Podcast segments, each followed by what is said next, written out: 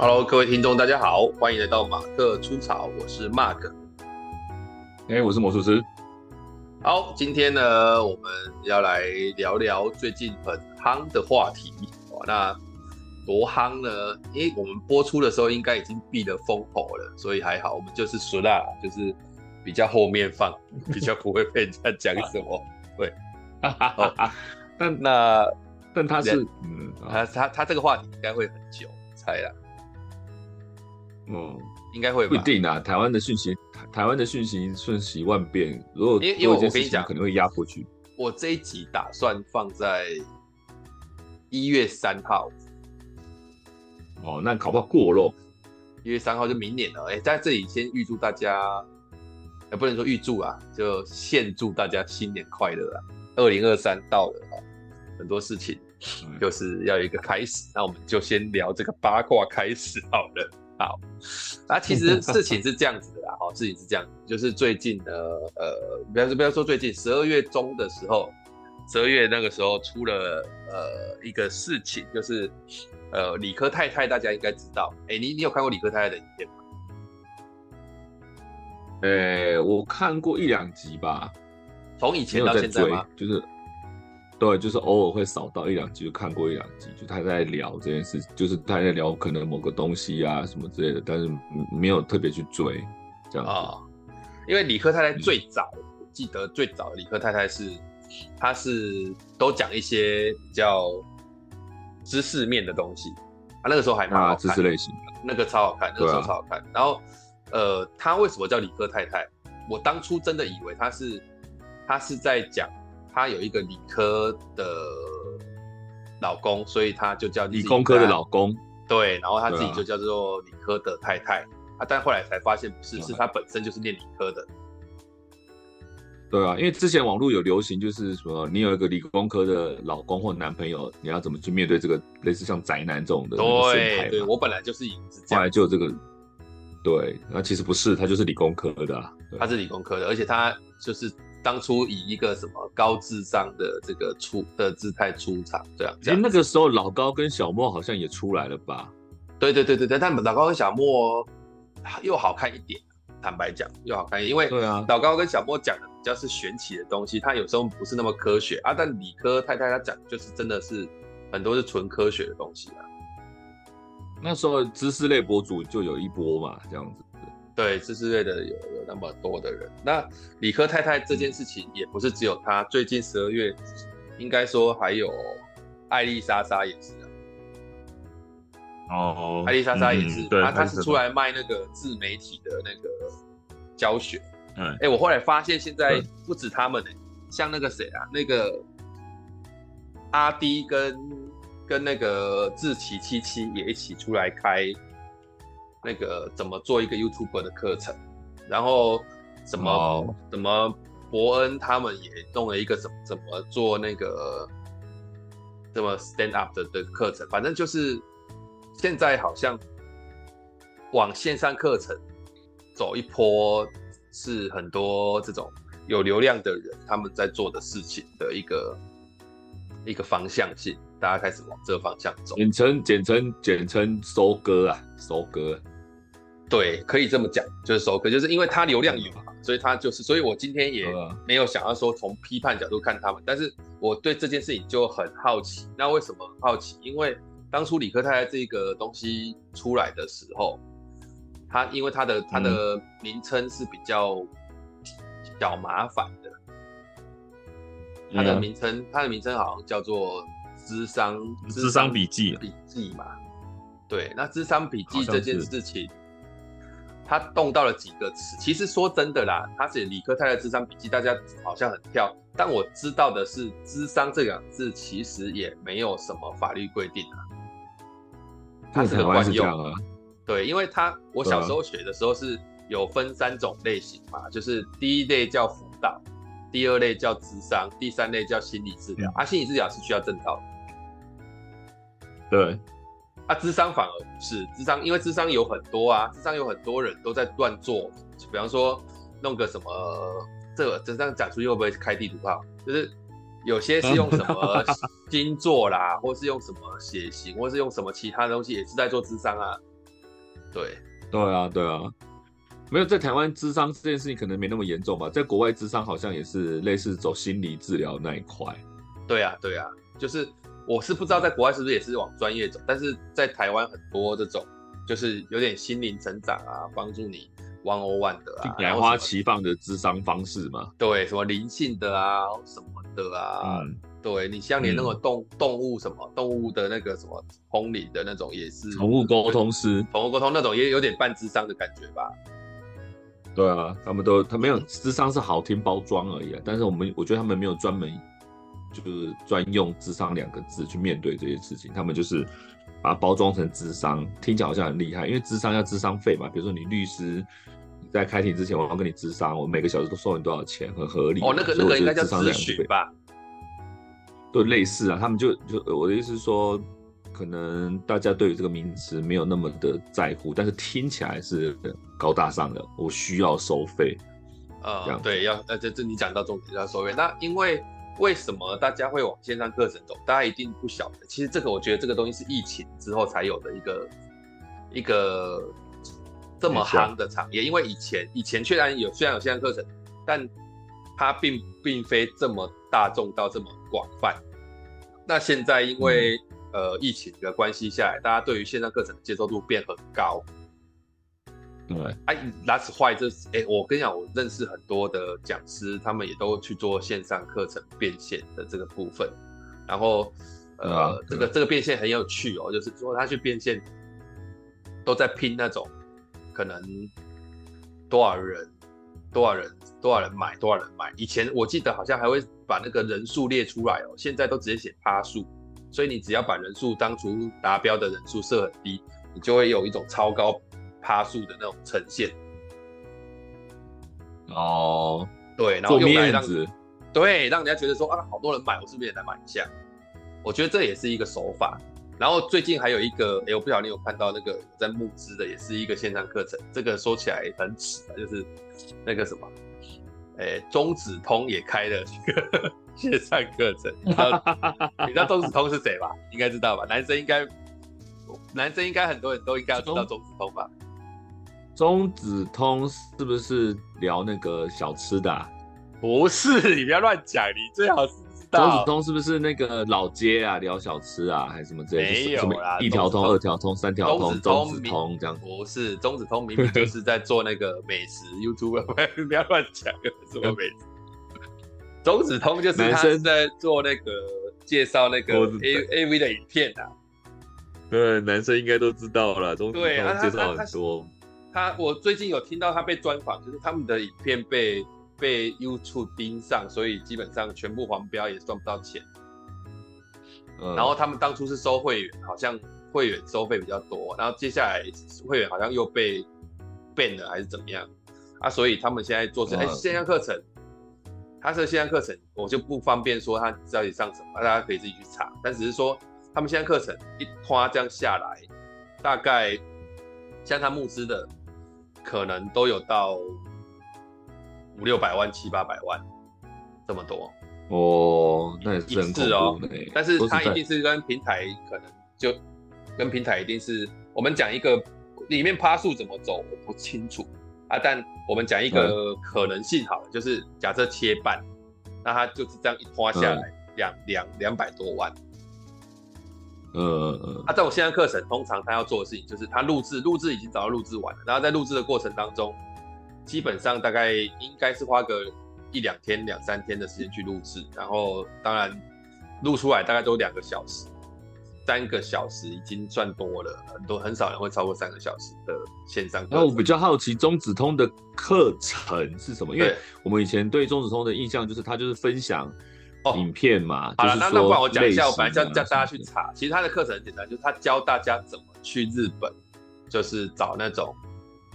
合法的那个的路径，对，就是怎么去找合法的，说是一些这个产业嘛，这种性交易产业，类似像那个有些博主会做什么美食地图啊，你就按图索骥去找这样子。对啊，但是他是真的就是从头到尾他去找合作，然后确定要是你去的时候会遇到什么情况什么他自己本身以前好像也去做过，然后。有被骗钱啊，干嘛？所以他就做这个，有点是极热日本的这个地图啊。这个不在我们讨论的范围。我在想说，这种线上课程大部分都是这样。那以理科太太这件事情来看的话，或者是说艾丽莎莎，我看了一个在那个 FB 上面有一个专门在教文案的老师，就是教文案的老师。然后那个教文案的老师讲了一个我觉得蛮有趣的一个话题，他说：“哎，如果艾丽莎莎她现在开的是那个文案的课，我想也一定是把我们这边的人全部都吸走的那种意思。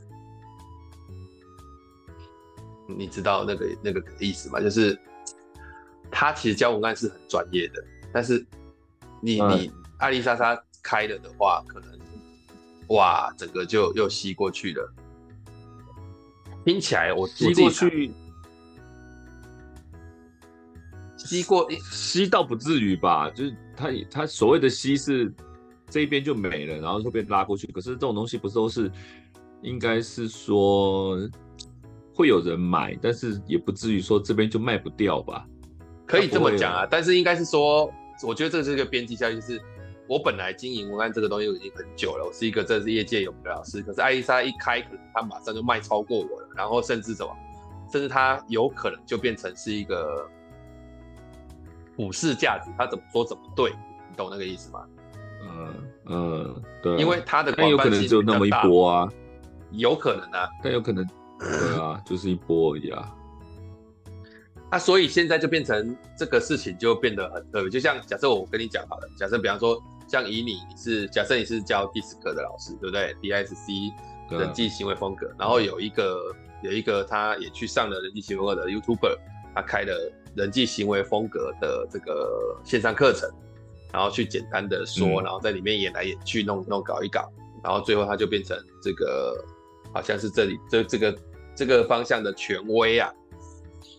那其实是我们会不会不爽？坦白讲，还是会有情绪嘛？我觉得说不要在那边乱讲，有些东西就是正确性不是这样，但好像没有办法。对，倒不是，我觉得到时候倒不是说眼红，说你把这块市场抢走，我觉得更在乎的是你把这块市场带偏。对，而且但我说真的，眼红还是会有一点，我自己觉得。哦，但那是人家的本事，因为人家用他的声量去做这件事情，没有什么不行啊。但是我更在乎的是你传递正确的资讯嘛。就我不够红没差，但是你可以吸引人气过去，那是你的本事啊。但是你不能用错误的资讯做这件事情啊，那是我更在意的、啊。因为可以这么讲，因为这个有点像是。眼红是有，但我觉得更偏向于社会责任，就是说你身为一个公众人物，你用你的名气去赚钱，或是说你用你的名气去引导大家干什么，这是你的社会地位，或是你的影响力。但是你要传递错误资讯这件事情来讲的话，会对我们这些人造成困扰。就像我们 DISC 最讨厌就是跟我们提动物这件事情，我很讨厌人家跟我提说啊，我有做 DISC， 我是什么动物这样的。我说你们上的课都说啊，对啊，我就是用动物，我们就很在乎啊，因为我们学的根本动物就不是最主要的嘛。那假如那个网红又做这件事情的话，那导致大多数人都这样认为的话，那我会更反弹啊。对，就你赚钱就算了，你还用错误资讯赚钱，就好像有些传直销。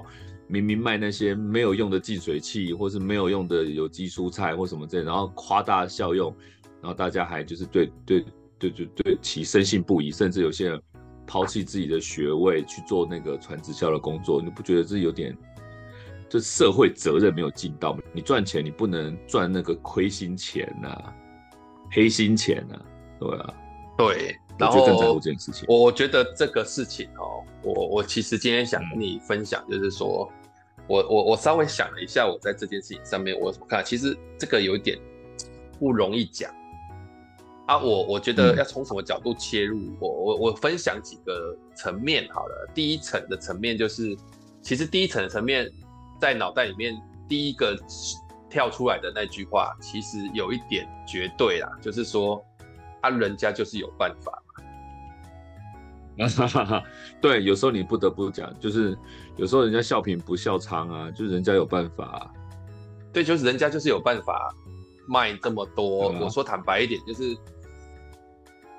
我这感觉很像是，你知道那种感觉很像什么吗？很像是第一个情绪很像是就是，他就是富有嘛，就像我们仇富一样，就是说啊，人家就是有钱嘛，对，你懂那个感觉吗？就是人家就有钱，就跟这个一样，人家就是有办法啊，他有办法做到我们到底痛恨的是什么？当然我知道所以我其他别人痛恨的理由会在第二层去谈到。哦，请别人有人听众听到这里的时候，不要先编我说怎么有办法，那个就是错的事情，然后怎样，我后面我会讨论。我说我第一个看到的，还没有深入的时候想到的就是啊，人家就是有办法。啊，说真的，人家就是有办法这件事情，它其实是一种，我深层的去看，就是一种世代的转换，就是有办法的人，通常就是抓到这个趋势的办法。你不知道你理不理解我讲这句话的意思？所谓有趋势，抓到那个趋势的办法，就是假设有些人早期，我这样说好了，早期在台湾，我知道的部分，有些人在台湾是很早期当讲师，当到有一点混不下去的时候，有人跟他说：“哎，中国大陆现在也需要讲师啊，那个时候还在发展中，你要不要过去？”我不知道你知不知道这件事。常听到啊。对啊，他其实是在台湾有点混不下去了哦，然后那个时候大陆的价钱也很差哦，然后大陆市场也可能没那么多哦，而且那个地方可能就超级落后的哦，可能在30年前的事情或40年前的事情，那他就毅然而然的被拉去之后，他就在那边慢慢经营起来，最后，他好像整个因为大陆的崛起，他变话语权的这个人，所以。晚去的人反而说啊，我就是太晚去了，他太早去，他那么早去赚了钱，可是他早去所经历过的那些过程，你其实不知道啊。对啊，那些过程其实都是一个什么？都是一个水位啊。所以你说人家就是有办法这件事情，其实他的办法不是这个专业。就比方说他在线上，我们这样讲哦，不要讲别的。假设有一个人开线上课程教团康，你会觉得说，看你这讲什么东西？团康可以线上教吗？啊，人家就有办法，人家就有人买嘛。对，他就教了，就算是他教的很差啊，如果有市场也没办法，你也拿他没辙啊。但你会说那就不是团康那是什么啊？不然那你去弄嘛。对，我们也不一定弄得好嘛。但我觉得人家就是有办法，这就是这样啊。这叫什么？这就叫什么公大欺理啊？你听过这个成语吗？公大欺理，福大欺人。就是我做的就是比你好，但我就可以变成我自成一派，然后甚至可以就是让大家成为，就是说哦，我就是反正我做的比你好啊，然后我影响的比较多啊，就算我这件事情不是绝对正确的，你也拿我无可奈何啊，公大欺理啊。对，但你刚刚讲的那个社会责任确实是不知道，就是。这个是我后面要谈的一个话题。我们先把第一层讲完，就是人家就是有办法啊，就这样嘛，就是看人家就有办法，你到底想要，就是你去酸的啦，去干嘛去什么啊？说真的，你这样讲完，人家钱也不会分你嘛，人家就是有办法，这没办法嘛。而且了不起影响一点社会舆论而已啦，大概这种感觉而已。对啊，那当然确实，第二个我想要讲就是。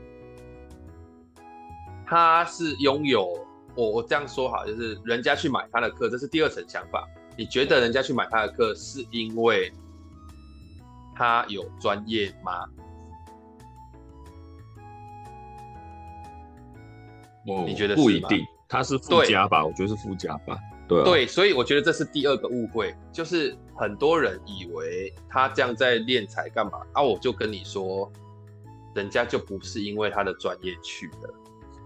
也是这样，你这样，比方说这样讲啊，就是我今天去看，我不然这样，我说我今天去吃火锅，吃到饱的火锅，我就不是为了美食去的，你懂吗？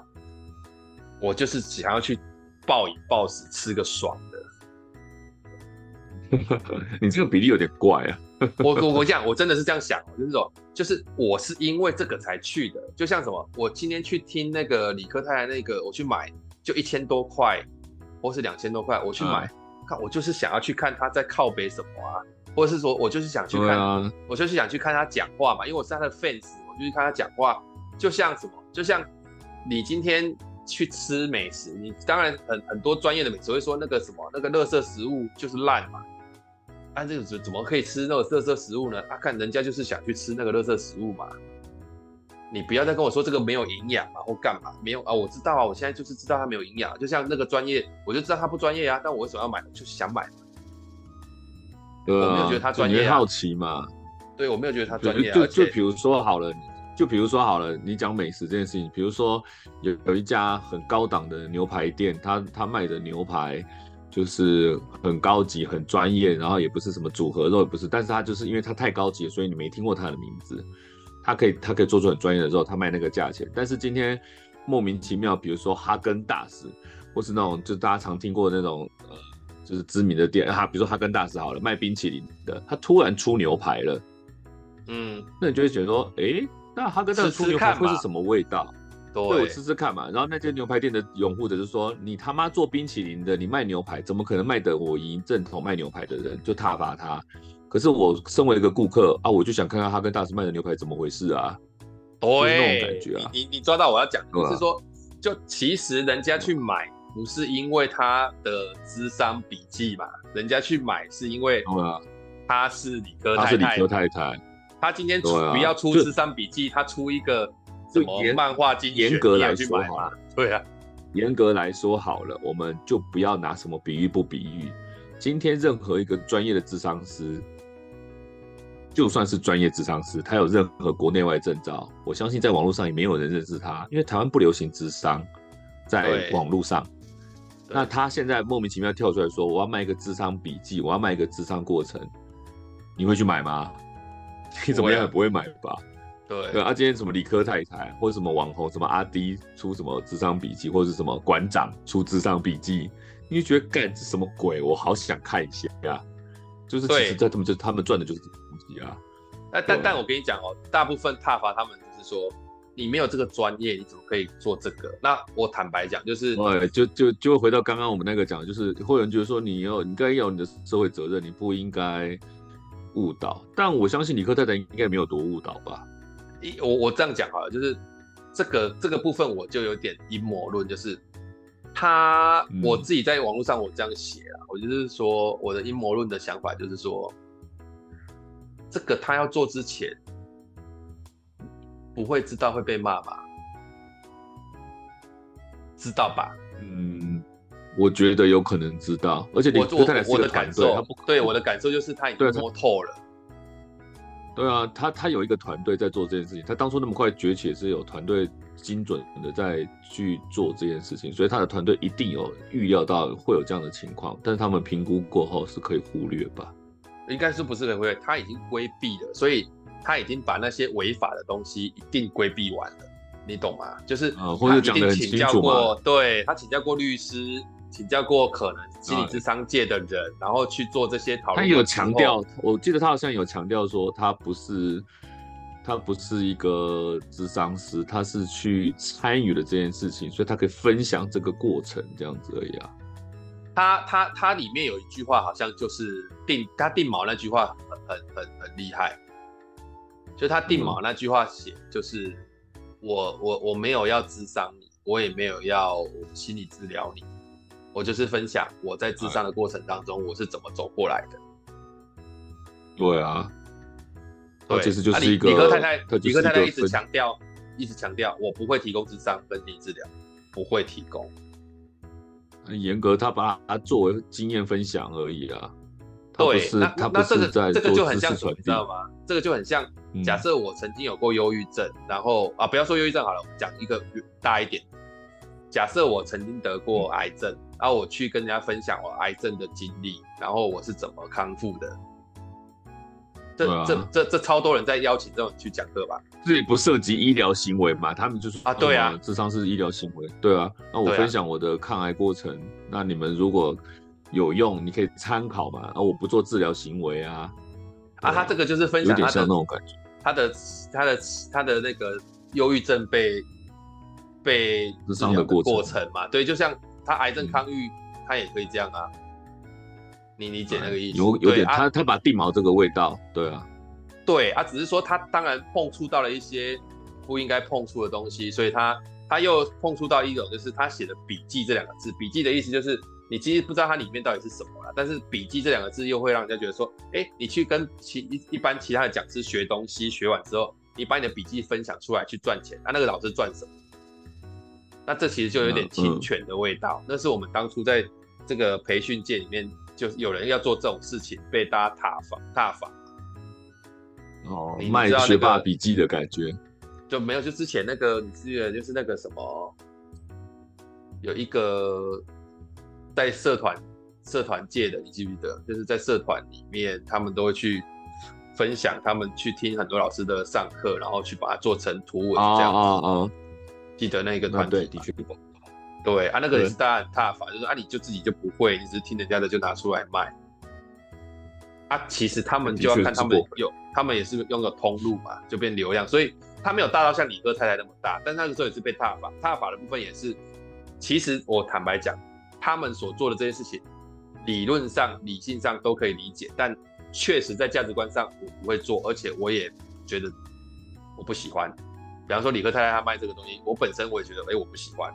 可是我们理性去想这件事情，结果就是，假设他分享的是抗癌笔记，你会讲什么吗？你一定不会讲什么。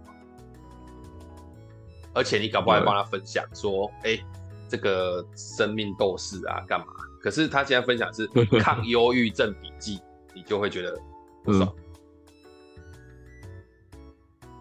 不会，这其实是对，但是他讲，但他写的智商，但是就没有什么卖点，对，就没什么卖点，所以他们真的很厉害在这件事情上面。那我在网络上看到一篇，我其实超欣赏，所以我觉得，我就把这里面所讲的一些精华也分享给各位，因为人家写的蛮长，他应该是一位教授。那他有说，他说其实，知识跟专业，知识的权利跟专业的权利是不一样的。他讲的很坦白，说所谓知识的权利的意思是，我拥有这些知识，不代表我拥有这些专业。好，那假设我今天假设这样讲好，我知道这个知识。那我这个谁都可以拥有知识嘛，因为知识本身它其实是没有专属性的。我可以去图书馆看书啊，我可以去上课，我去干嘛？那些东西知识完了之后，假设我今天在图书馆看书，看了一些那个，比方说我看了一个怎么做教学的书，啊，旁边人问我说，你看完了啊？这到底在讲什么？我跟他分享这个过程其实是大家很鼓励的嘛。对啊，这个也是在影响别人对这件事情的看法，不是吗？所以我拥有知识就拥有这个知识的权利，那个利是力道的力。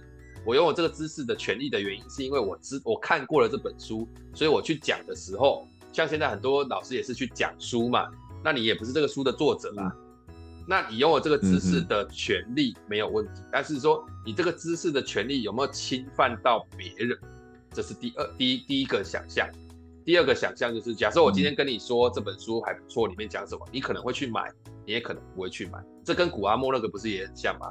你看了这个，他讲你会去看这个电影，你可能不会去看这个。但是我觉得本来会去看电影的就会去看，本来不会去看的就不会去看。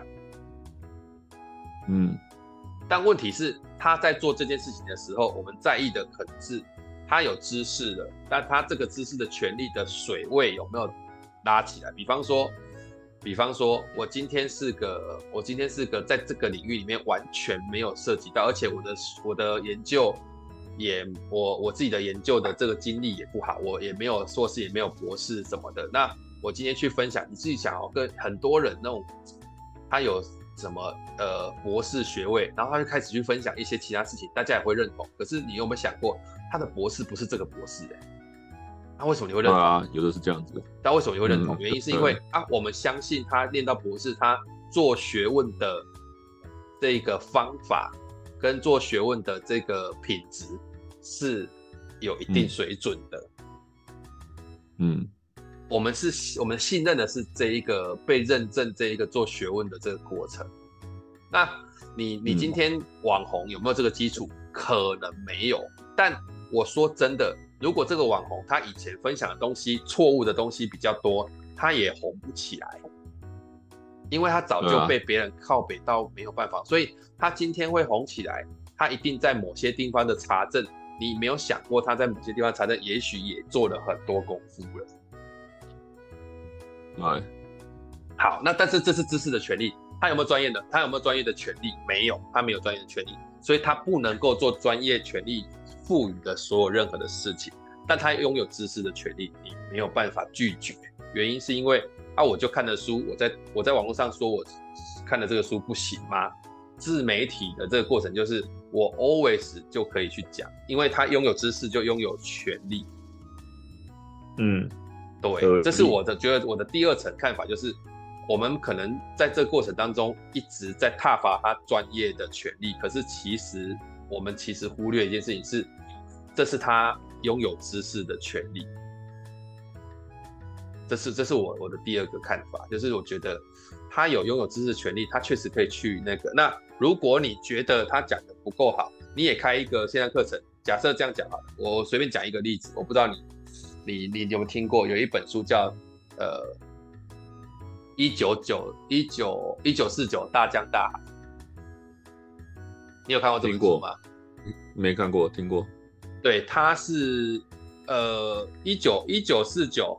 大江大海这本书，哎，它的名称是叫不是，它是大江大海1949。嗯，这本书是龙应台所写的。嗯，哎啊，大江大海1949，龙应台写的。我跟你讲，超多人去看，尤其是很多就是在那个时代，他可能跟他成长时代背景很像的。然后它里面有讲的一些，比方说眷村的什么这个的，他的这个。跟一些眷村伯伯聊到他们当初怎么过来的这个过程，然后是很片面的，真的这本书那个时候很红，很多人都去看，我爸都看，跟你讲，这本书超红的嘛。然后如果你有摘雕，像谁你知道这本书后来延伸了另外一本书，李敖写的，已经过世的作者李敖也是一个在知识层面上面有高度的人嘛。那你知道他出的那本书叫什么？叫《大江大海骗了》。大江大海怎样骗人哦？骗了你，骗了你哦！我靠！对，大江大海骗了你，然后他就把龙应台里面讲的所有，他觉得你根本只是一个用一个散文式的，然后用一种很浪漫式的方式去写一篇这个《大江大海1949》，他其实里面都没有证据，但我李敖是有证据的，我都有留着，所以他就用这个东西去 diss 他，也出了一本书，也卖超好。哦，卖超好啊！我的想法就是这样。如果你觉得理科太太这件事，她的智商笔记，你可以出一个线上课程，叫《理科太太骗了你》。你觉得会不会红？我觉得会红，我觉得会红，不是吗？你就把它的买来嘛，我一样看你的书啊，我一样看你的课程啊。然后我跟你讲说，里面理科太太所不知道的专业啊，我可以这样弄，对不对？嗯，但应该我觉得。可能会被告，应该是没有什么好写的，因为毕竟理科太太的那些资料，我相信应该不会是假的，也不会是错的，只是观点不一样。有可没有，我跟你讲，智商的东西，我觉得不管是智商或是知识的东西，我跟你讲，你在2个小时讲，把一个专业讲完，你一定会有所缺，或有所不足，或有所太浅。他只要往这方向往下走就好。它只是它的名称比较炫嘛，就是諮商笔记说不出来的专业，或是諮商笔记的什么，那你不要讲理科太太也可以，我觉得这个东西都有市场，就是大家会趁着这一波，所以他的那一波只要一出来，我只要去做这件事情，有人去做这件事情，哎，也许他也可以变现。你这个其实这又会回到，这又会回到这件事情，就是说你到底是争公理还是你是要争公理正义，还是你要追求名利的收获？因为理科太太会这样做，为什么大家会觉得说会挞伐他的原因，是因为你有知识的权利没错，你如果做无偿分享的话，绝对不会有人讲话，就算有人讲话也是极少数，或者大家会帮他说话，就是人家就是分享经验，他又没有那个，但可能大家眼红是因为他变现。对，但我跟你讲，因为他变现，它里面只要没有涉及到骗，我觉得都 OK。因为有涉及到骗的，我们举一个，我们举一个另外一个例子，这个现象就是现在做线上这件事情，或是做网红这件事情，谁不是一拿这些东西乱七八糟的变现？人家乱拍一些影片，乱吃东西，乱去那边胡搞瞎搞，人家也变现啊。就是这个界限已经模糊了，你懂吗？就是我觉得界限已经模糊，所以大家没有办法拿捏。真的，我比你另外一个情况好，就是比方说你的朋友做直销，在群组里面讲一些乱七八糟，哎，我的小孩就是因为吃了这个东西才能够考上北一女，这种完全就是。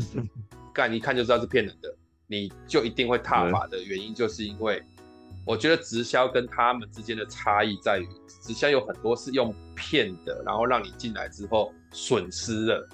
那这个其实是，这个不是损失，这个是我卖一个东西，我虽然有定价，你可以不买啊，我没有办法用什么方式逼你买。可是直销他会用很多方式，用人情压力，用什么，他其实有这种，我觉得比较有。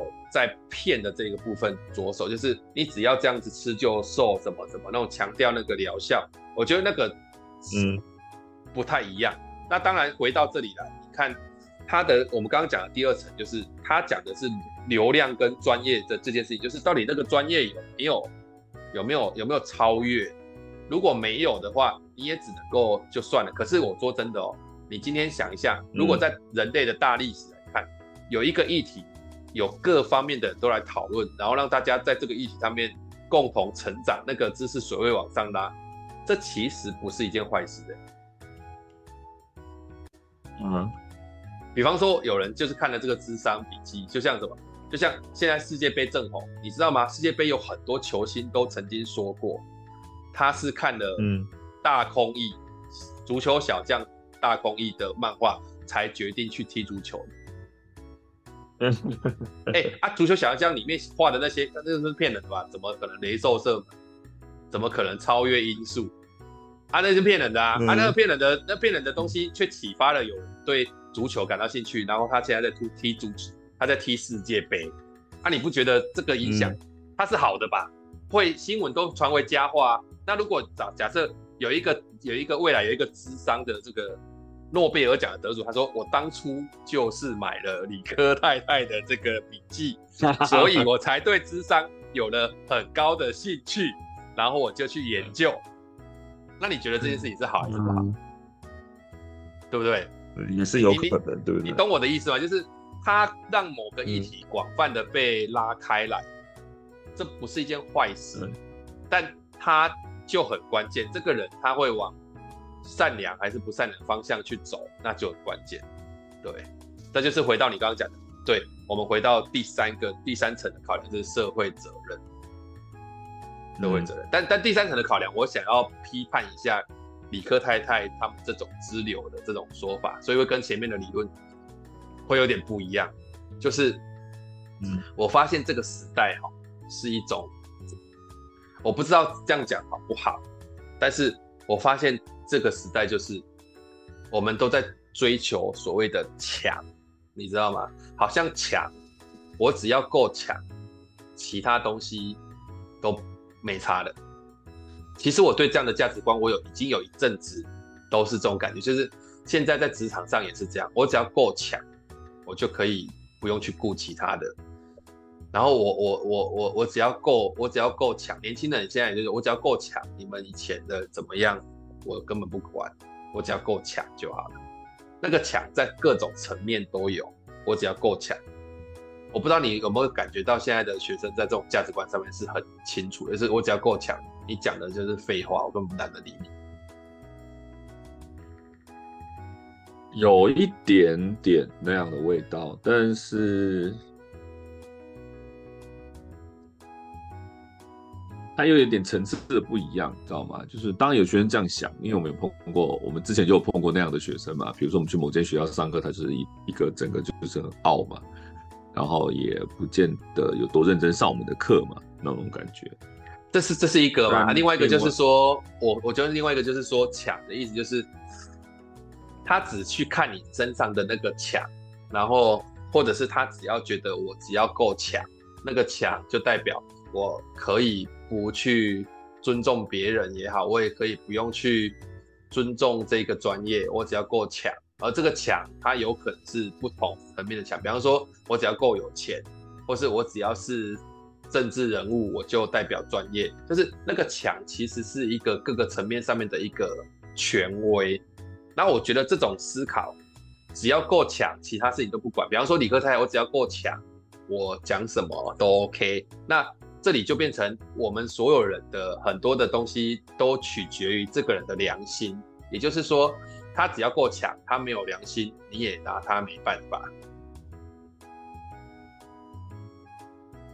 这个价值观很恐怖的地方是它很原始，很原始的地方就是我们以前就是比方说原始人他只要打架，我只要打得赢你， 这地方就我说了算，那就代表文明其实在某种程度在退化，你知道吗？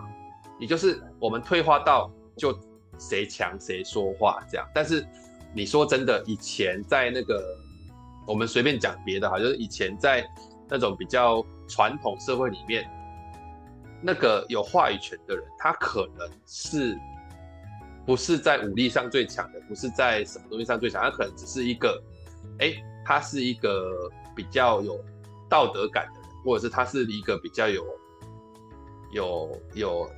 这个声望，这个声望可能是来自于他做了很多好事之类的。就是我们累积的那个层面不是只有强，它可能有到其他的部分。那现在比较少这个部分，也就是说，好，比方说以前因为他是我的师父，所以他说的某些话我会听，跟现在他是我的师父说的话我根本不想听，因为他不够强了。当然我觉得也有人在另外一边走到极限，就是师父这种所谓的权威造成的君君臣臣父父子子，好像他到了那个位置他可以主宰你。那我觉得那也不是我要推的，我觉得那我也很反抗。但我觉得价值观好像最剩下只有强这件事情之后，其他就没有其他的追寻了。我觉得这件事情是我觉得我个人比较担忧的，就是你强你说话啊，没强你话就是放屁啊，我觉得这超恐怖的啦。这是我第三层的想法，就是变成了一个传统的社会，然后那个所谓传统社会就是传统原始的那种想法，就是很雄性的那种思考。我不知道你知道我第三个想要陈述的是什么，就是我想要讲的就是那种，难道我们只剩下强大这件事情的标准吗？难道不能够因为这件事情比较美吗？或是这件事情比较有道德吗？或是什么？或是这件事情比较真诚吗？这样。你现在早上回想一下，我一直在想到底现在我们碰到的人或是学生到底对于这件事情到底是，我的确有一种感觉，就是现在的你说强这件事情，可能它比较流于表面或是实体嘛，这好像也很难说，但是感觉出来就是说，强这件事情，你所谓的强这件事情，它就是单方面在某个地方压过其他人嘛，但在其他地方可能，比如说你刚刚讲对其他层面，比如说美啊或者其他东西，大家都不在乎了，比如说你只要够强。是不是有学生会这样呢？我宁愿我这边的解释为，就是现在的看的东西比较浅，就是说他强这件事情是显而易见的，所以我看得出来你强，所以我就比较认同你，或者你说的话就好像比较有道理这样子，但我没有去看背后的原因，或者说你其他的层面，因为我看不到你那些运底这样子，所以只能看得到表面。那很多学生也是在追求表面，越来越严重。就是说，对，就像你讲的，我要变得强大，但有时候可能只是一个，可能他的强大根本不是来自于他做了多少努力，而是他现在有多少的名气，或是他站在什么样的位置，只是站在那个位置而已哦。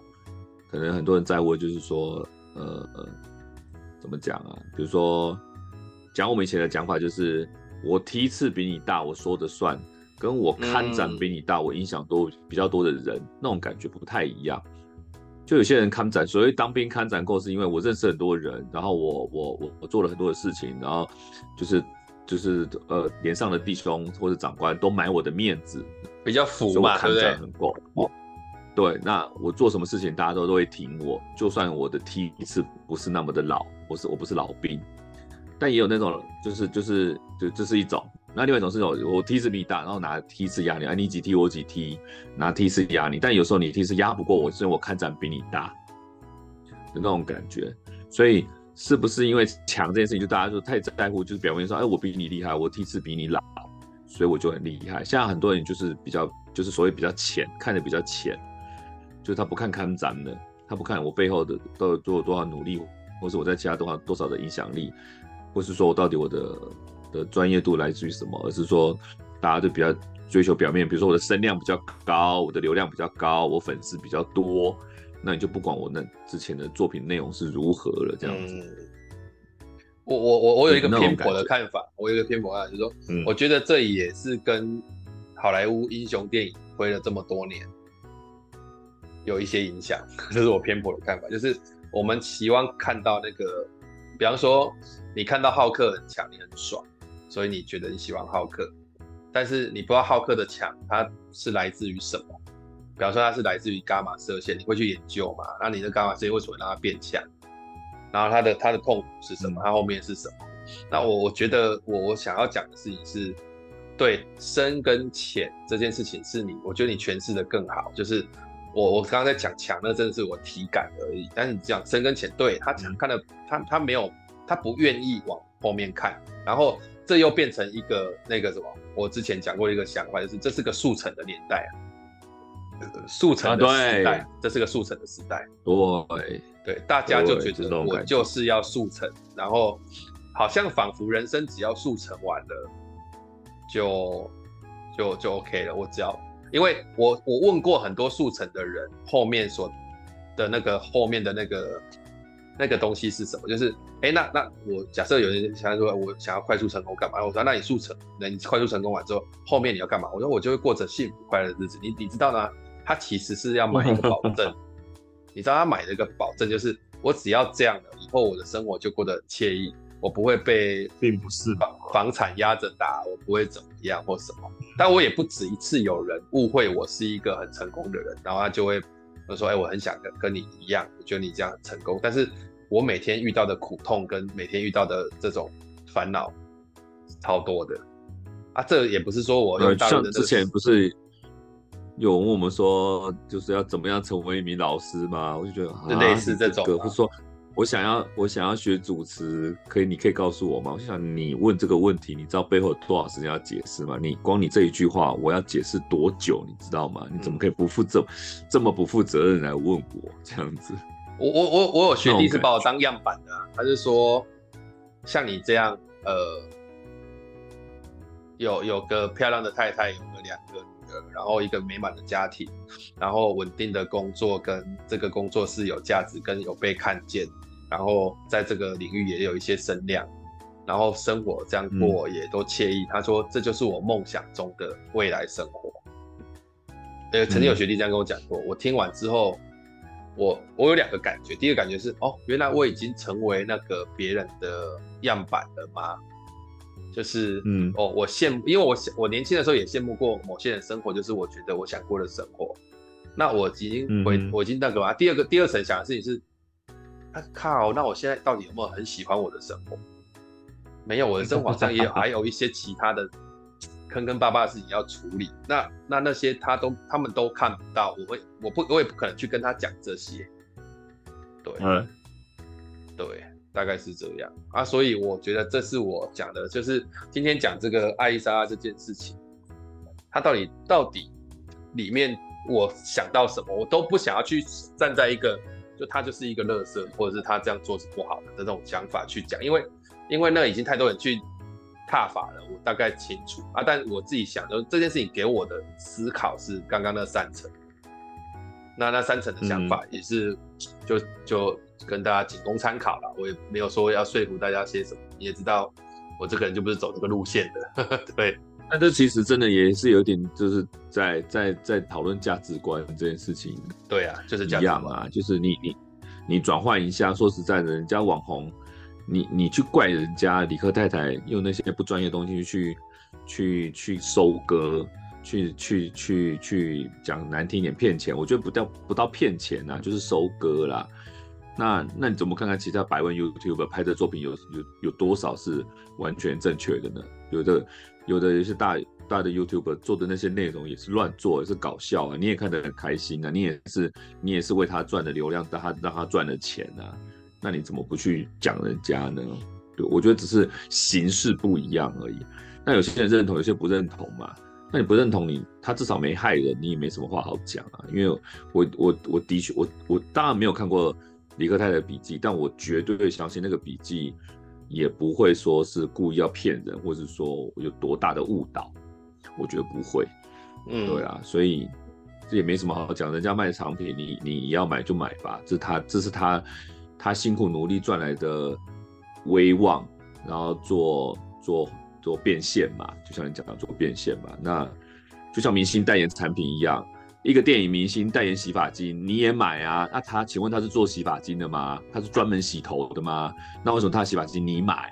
他洗发精真的很屌吗？那你也买啊？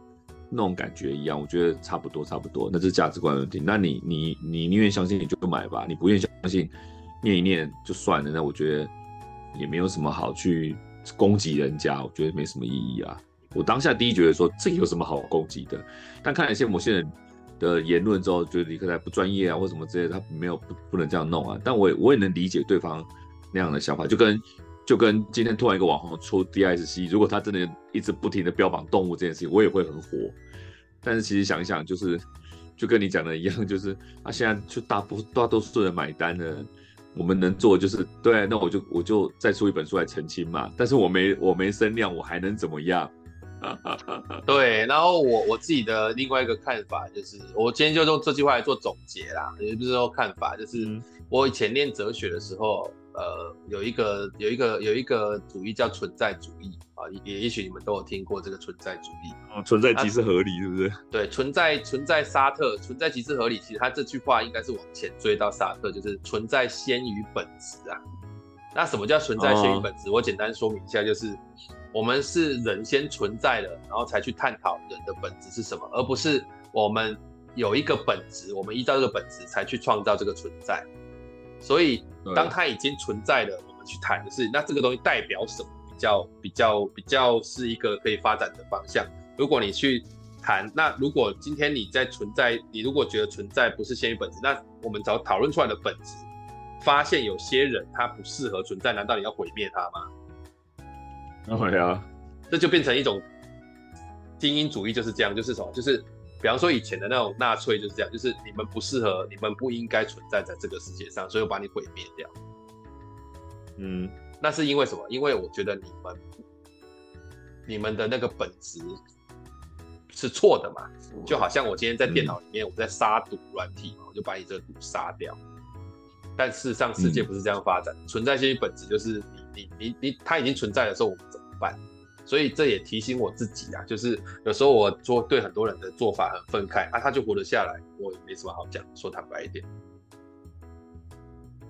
对啊，而且，就是物竞天择嘛。有人相信演化论，物竞天择啊，这种东西就是这样子。对啦，好，难得我们只能尽量做好自己的本分啊。我说难得跟魔术师这个聊这么这个有含金量的东西，含金量吗？含金量算有一点啦，对，评论一下这样子而已。好 ，OK， 那我们今天的节目就到这里要告一段落，非常感谢大家的聆听，也希望大家听完我们所说的，对你有一些启发了，我们也没有要带什么风向哦，大概是这样子。我特别强调原因是因为不想被影响，对，每个价值观不一样。OK， 好，那我们今天就到这里，好，就到这里告一段落，感谢大家，谢谢，谢谢大家，拜拜。